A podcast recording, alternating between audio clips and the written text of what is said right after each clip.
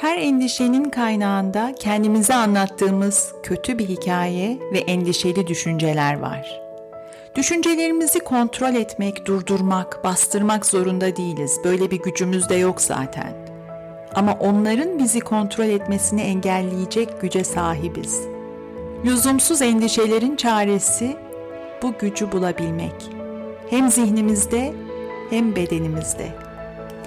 Merhaba ben Ahenk. Her bölümde psikoloji, edebiyat ve felsefenin rehberliğinde insan olmanın anlamını, hayatın anlamını ve mucizevi beynimizi keşfe çıkacağımız Mutlu Beyin podcast'ine hoş geldiniz.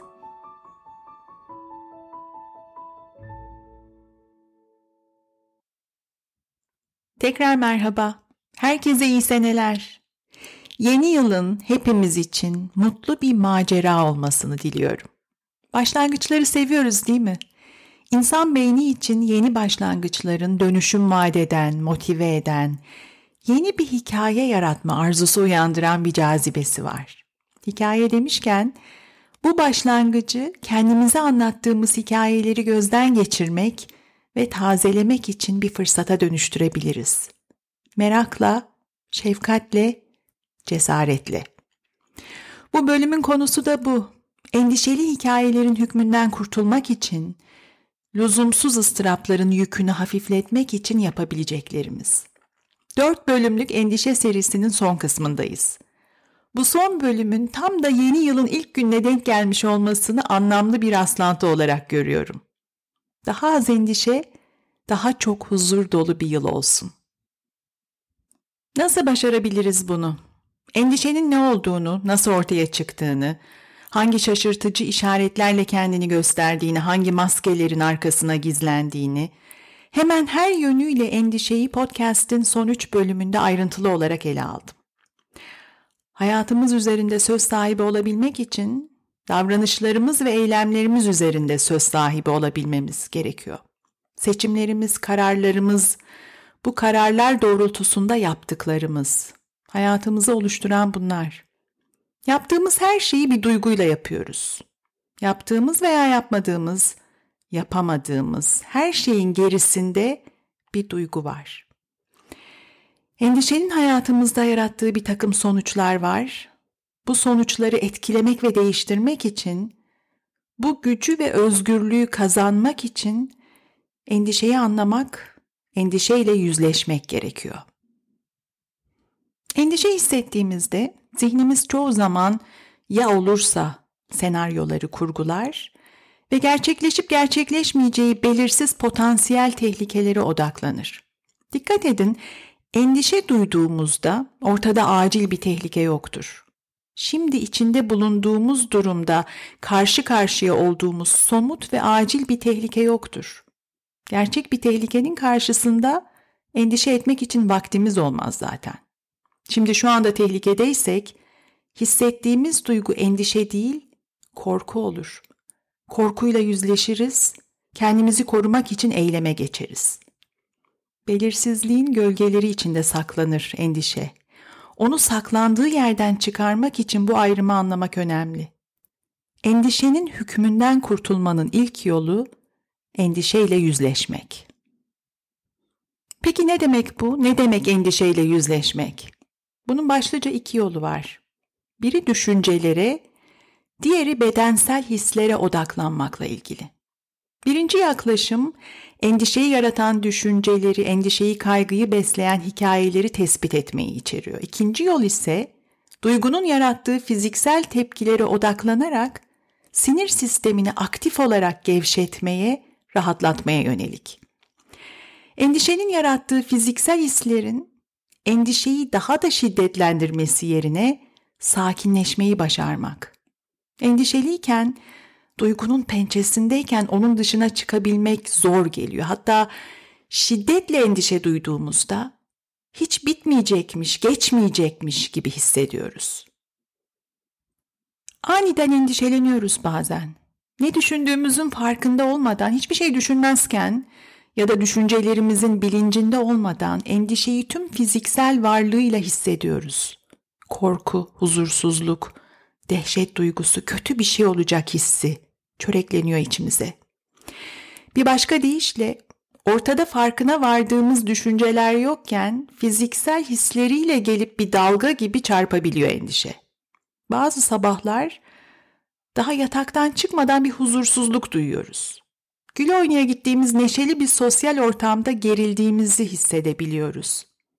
Telefon sesi, zil sesi, ortada hiçbir neden yokken endişe dalgasını tetikleyebiliyor. Ama şöyle bir şey var. Sebepsiz yere tanımlayamadığımız sebepler ya da bilincinde olmadığımız düşünceler yüzünden endişe duyduğumuzda duygu yalnızca fiziksel hisle sınırlı kalmıyor. Bu defa ne yapıyoruz? Hissettiğimiz o huzursuz titreşim hakkında, o rahatsız edici fiziksel işaretler hakkında düşünceler üretmeye başlıyoruz. Duyguya anlam yüklüyoruz. Hissettiğimiz duygunun kötü bir şeyin habercisi olduğuna dair bir hikaye yazıyoruz kafamızda. Hikayemizle endişeyi besleyip büyütüyoruz. İşte bu noktada düşünce yoluyla kendimizi yatıştırmak, telkin yoluyla rahatlamak çok zor hale gelebiliyor. Bu yüzden endişeyi hafifleten temel çözümlerden biri nefesi kullanarak sinir sistemini sakinleştirmek. Stres, endişe, korku gibi duyguları tecrübe ettiğimizde nefesimiz değişir. Daha sık ve daha kısa, sığ nefes alıp vermeye başlarız. Kendimizi güvensiz hissettiğimizde bir tehdit veya tehlikenin varlığını algıladığımızda ortaya çıkan fizyolojik tepkinin bir parçası bu. Neden? Çünkü kaçmak veya kalıp savaşmak üzere hızlı harekete geçebilmek için kasların oksijene ihtiyacı var. Kasları oksijenle beslemek üzere hızlı nefes alıp veriyoruz bu durumlarda. Endişe döngüsünü kırmanın bir yolu nefesi yavaşlatmak ve derin ve uzun nefesler alıp vermek.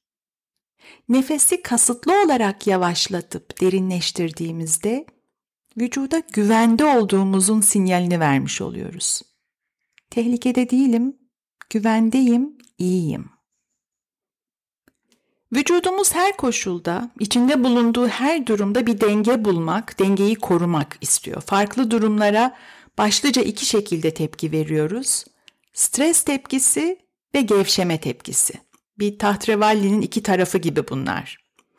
Önemli bir görüşmeniz var, geç kaldınız. Stres tepkisi devreye giriyor. Kortizol, adrenalin salgılıyoruz. Kaslarımız geriliyor, nabzımız hızlanıyor. Stresle baş etmek üzere hazırlanıyoruz.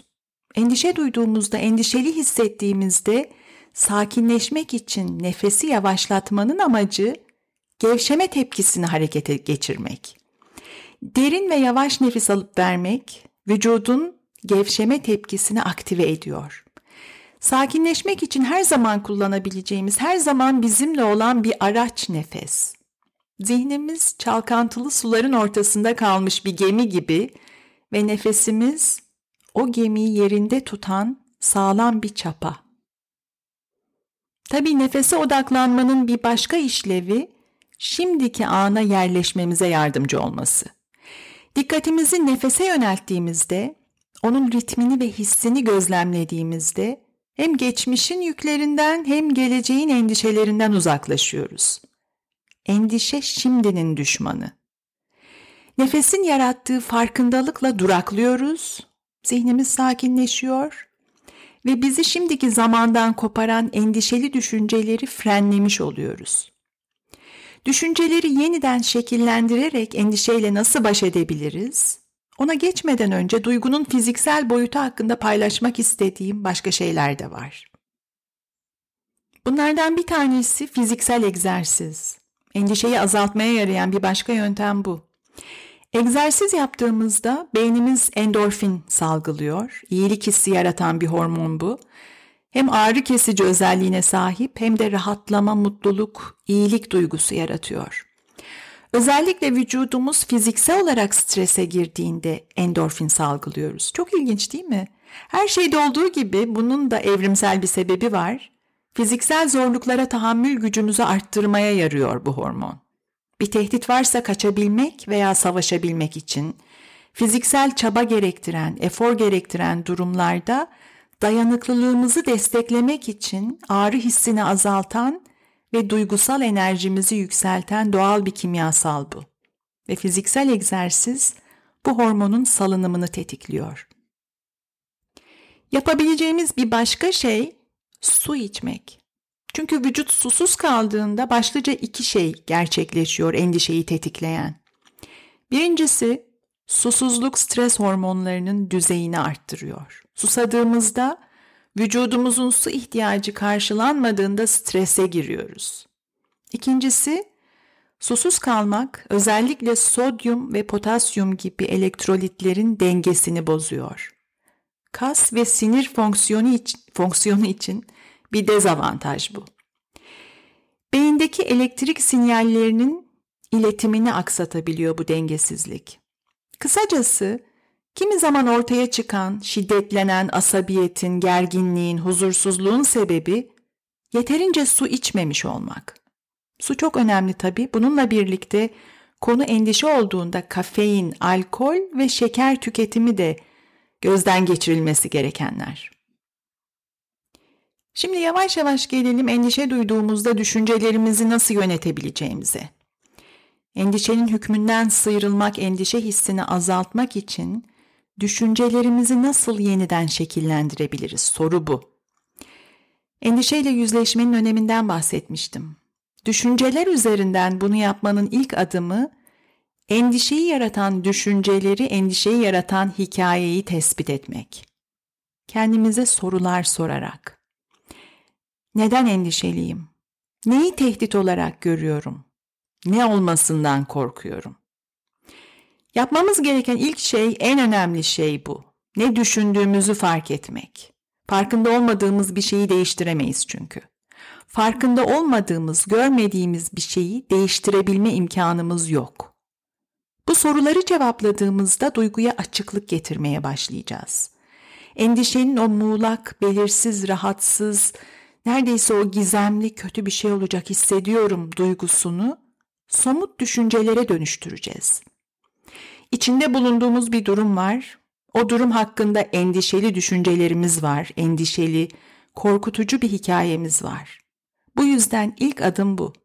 Kendimize anlattığımız hikayeyi net olarak görmek, tespit etmek. Bunu yaparken, düşüncelerimizi gözlemlerken şunu unutmamalı. Her şeyi düşünebiliriz. Aklımızdan her tür düşünce geçebilir. Ürkütücü, korkutucu, saçma, tuhaf, yüksek sesle kimseye söylemek istemeyeceğimiz her tür düşünce. Bu çok normal. İnsan beyni taşıyoruz.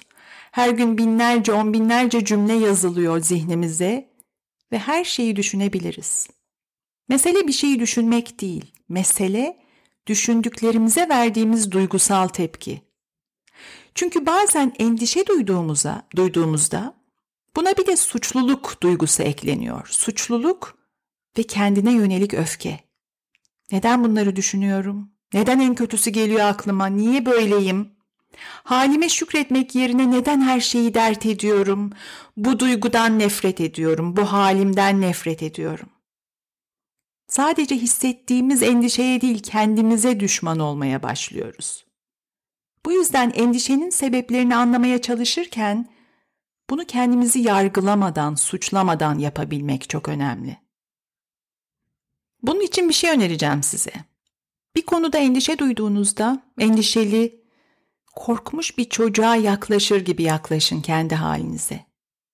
Korkuyorum diye size yaklaşan güvence ve teselli arayışında bir çocuğu hayal edin.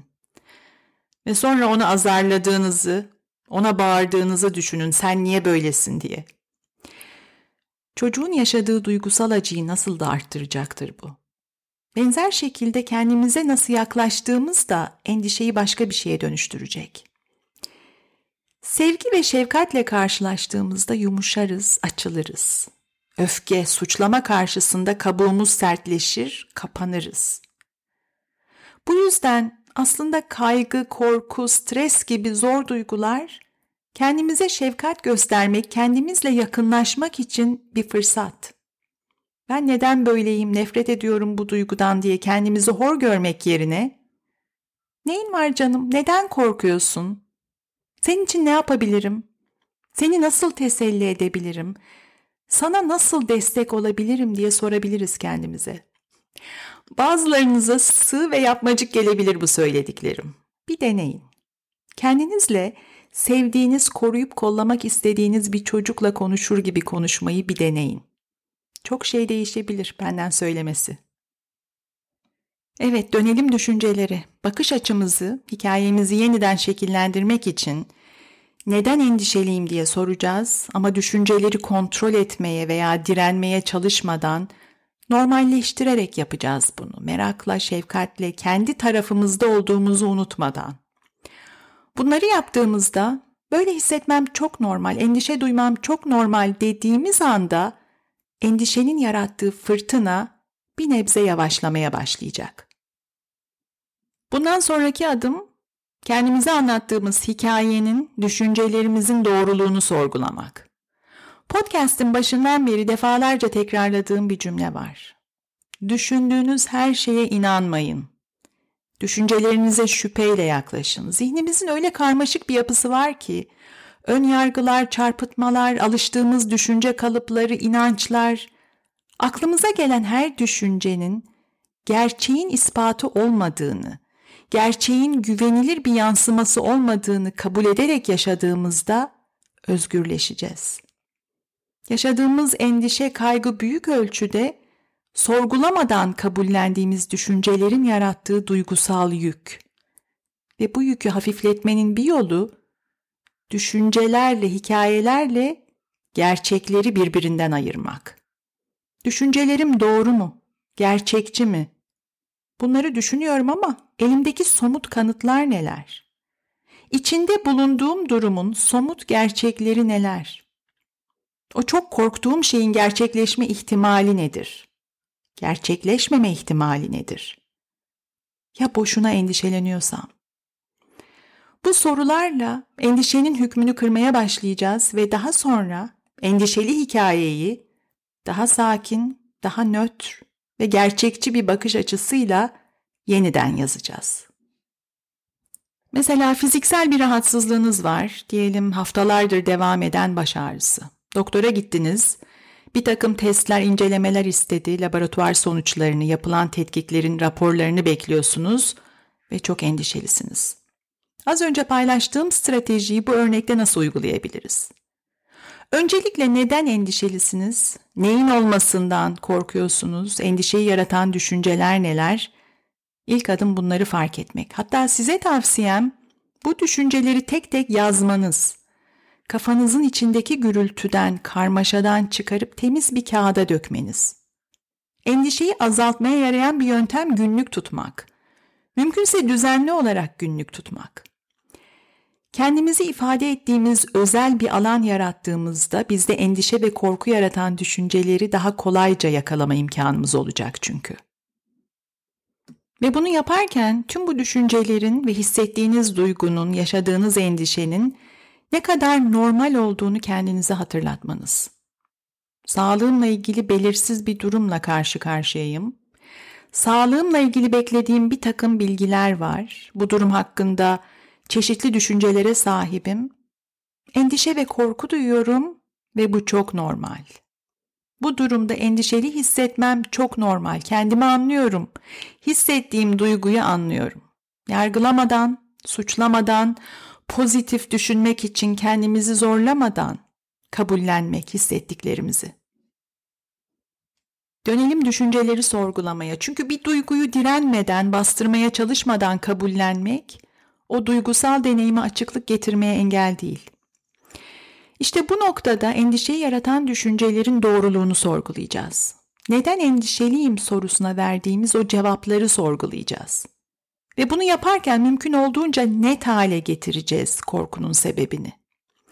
Muğlak ifadelerden arındırıp en net ve açık haliyle neden korktuğumuzun cevabını vereceğiz. Mesela kötü bir teşhis almaktan korkuyorum. Ne demek kötü? Tedavisi olmayan bir durum, sakat kalmak, ölümcül bir hastalık. Ne mesela? Ne tür hastalıklar? Şimdi şöyle bir gerçek mevcut. Herhangi bir doktor muayenesinde, bir sağlık taramasında Tedavisi olmayan bir hastalığın teşhis edilme ihtimali var mı? Evet var. Hepimiz için geçerli bu ihtimal. Günün birinde ortada hiçbir belirti, bir işaret bile yokken beklenmedik bir teşhis alabiliriz. Böyle bir ihtimal var. Üç adım ötedeki markete yürürken kaza geçirme ihtimalimiz de var. Banyoda kayıp düşüp başımızı çarpıp ölme ihtimalimiz de var. Her şey mümkün. Hayatın her anı sonsuz olasılıklara sahip. Ama bir durumun gerçekleşme potansiyeli ne kadar muhtemel olduğunun işareti değil. Bu yüzden içinde bulunduğumuz durumun somut gerçeklerini, eldeki somut verileri dramatize etmeden, felaketleştirmeden çıplak haliyle görebilmek önemli.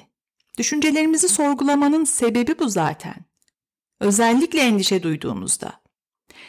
Çünkü düşündüğümüz her şeyi doğru saydığımızda, sorgulamadan inandığımızda kırık dökük bir pusulayla yol almaya çalışıyoruz ve yönümüzü kaybediyoruz.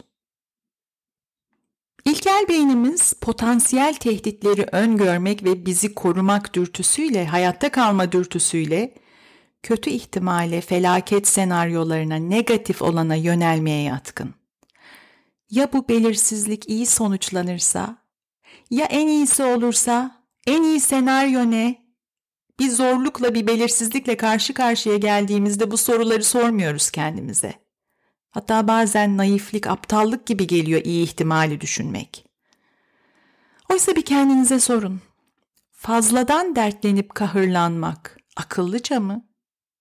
Dikkatimizin, zihinsel enerjimizin hiç değilse bir kısmını iyi ihtimali ayırdığımızda daha esnek, daha dengeli bir bakış açısı kazanacağız. Abartmadan, dramatize etmeden gerçeği olduğu haliyle görmemize olanak sağlayacak bu. Neyi ararsak onu görürüz çünkü. Nereye bakarsak, neyi ararsak onu buluruz.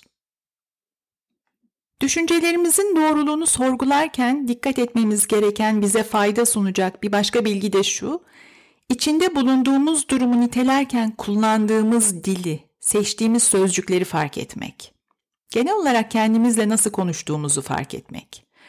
Mesela her zaman, hiçbir zaman, asla gibi mutlak ifadelerle, aşırı genellemelerle konuştuğumuzda hem durumu çok kasvetli hale getiriyoruz hem de değiştirilemez olduğunu, umutsuz olduğunu ima ediyoruz. Ben hep böyleyim, hiçbir zaman yetişemiyorum, asla beceremiyorum. Bu mutlak ifadelerin yerine daha nüanslı, daha esnek ifadeler koyduğumuz anda duygunun şiddeti azalacak. Bazen böyleyim. Yetişemediğim durumlar oldu ama bazen de yetişiyorum. Ya da bilinçli olarak farklı bir sözcük seçmek. Bir iş görüşmem var. Çok gerginim, endişeliyim yerine çok heyecanlıyım mesela. Engelleri, zorlukları birer fırsat olarak, macera olarak yeniden tanımlamak. Hissettiğimiz her duygunun gerisinde, kafamızın içinde, zihnimizin mahremiyetinde kendimize söylediğimiz şeyler var kendimizle nasıl konuştuğumuz çok belirleyici. Daha önceki bölümlerde endişenin panzehri eyleme geçmektir demiştim. Düşüncelerin doğruluğunu sorgulayıp daha sakin bir şekilde yeniden şekillendirdikten sonra, durumu gerçek haliyle daha net olarak gördükten sonra sıra gelecek ne yapacağımıza karar vermeye. Bunu belirlemek için kendimize sorabileceğimiz sorular neler? Bu durumda Sahip olduğum bu bilgiyle ne yapabilirim? Neler benim kontrolüm altında? Şimdi yapabileceklerim neler? Yapabileceğim şeyler varsa bunları nasıl eyleme dönüştürebilirim? Yapabileceğim hiçbir şey yoksa şimdiki anı, bugünü nasıl yaşamayı seçebilirim? Şöyle düşünün, bir belirsizlik karşısında endişe duyuyoruz. Ya olursa diye düşünüp tasalandığımız o şey gerçekleşmezse eğer, şimdi boşuna ıstırap çekiyoruz. Korktuğumuz şey gerçekleşirse, o zaman da şimdi fazladan acı çekiyoruz. Acıyı katlıyoruz, büyütüyoruz. Her koşulda bu günü kaybediyoruz. Oysa gerçek şu. Elimizde yalnızca bugün var. Yalnızca şimdi var. Şimdiki anı sahiplenmek, şimdi şu anda var olmanın değerini kucaklamak. Hayatta hiçbir şeyin kalıcı olmadığını, her şeyin sürekli bir değişim ve akış halinde olduğunu kabullenmek. Huzur bulmanın, huzurla var olmanın yolu bu. 19. yüzyılda yaşamış Danimarkalı filozof Kierkegaard, varoluşu dibi görünmeyen, derin, karanlık bir uçurumun kıyısında durup aşağıya bakmaya benzetiyor. Endişe uçurumdan aşağıya baktığımızda duyduğumuz baş dönmesi. Hepimizin kaçınılmaz olarak yaşadığı bizi buluşturan bir duygu. İnsanlığımızın ortak parçası. Bu karanlık uçurumun varlığını kabul ettiğimizde hayatı her günün hakkını vererek yaşama gücünü bulacağız. Riskleri ve fırsatlarıyla, iyisi ve kötüsüyle, bilinmezliğiyle, cesaretle. Beni dinlediğiniz için teşekkür ederim. Yeni bölümleri kaçırmamak için Mutlu Beyni takibi alın. Her pazartesi görüşmek dileğiyle.